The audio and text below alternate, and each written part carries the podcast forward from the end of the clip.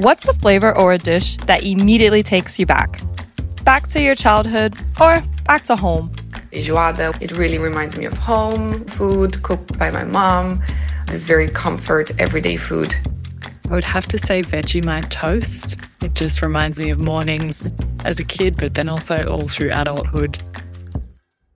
Hello there, I'm Kara Shanovsky, and I love food.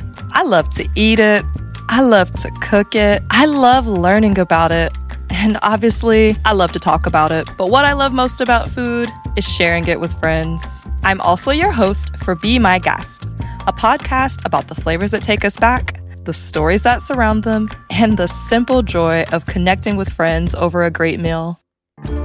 Thank you very much. So, Prost. What do you say in Serbia? Živeli. Živeli. For each episode, I'll be asking my guests the question, what tastes like home? Then I'll invite them to my kitchen table right here in Berlin and attempt to serve them a home cooked version of one of their most nostalgic dishes. But then I started to think, oh God, now I'm just going to be butchering everyone's favorite dishes and ruining them forever. In between bites, we'll swap stories about the dishes and unravel the memories they stir up. I was like 13 when I realized that roast dinners weren't served with rice and peas and macaroni. I'm also inviting you to join us at the table, so pull up a chair and dig in to Be My Gast wherever you listen to podcasts.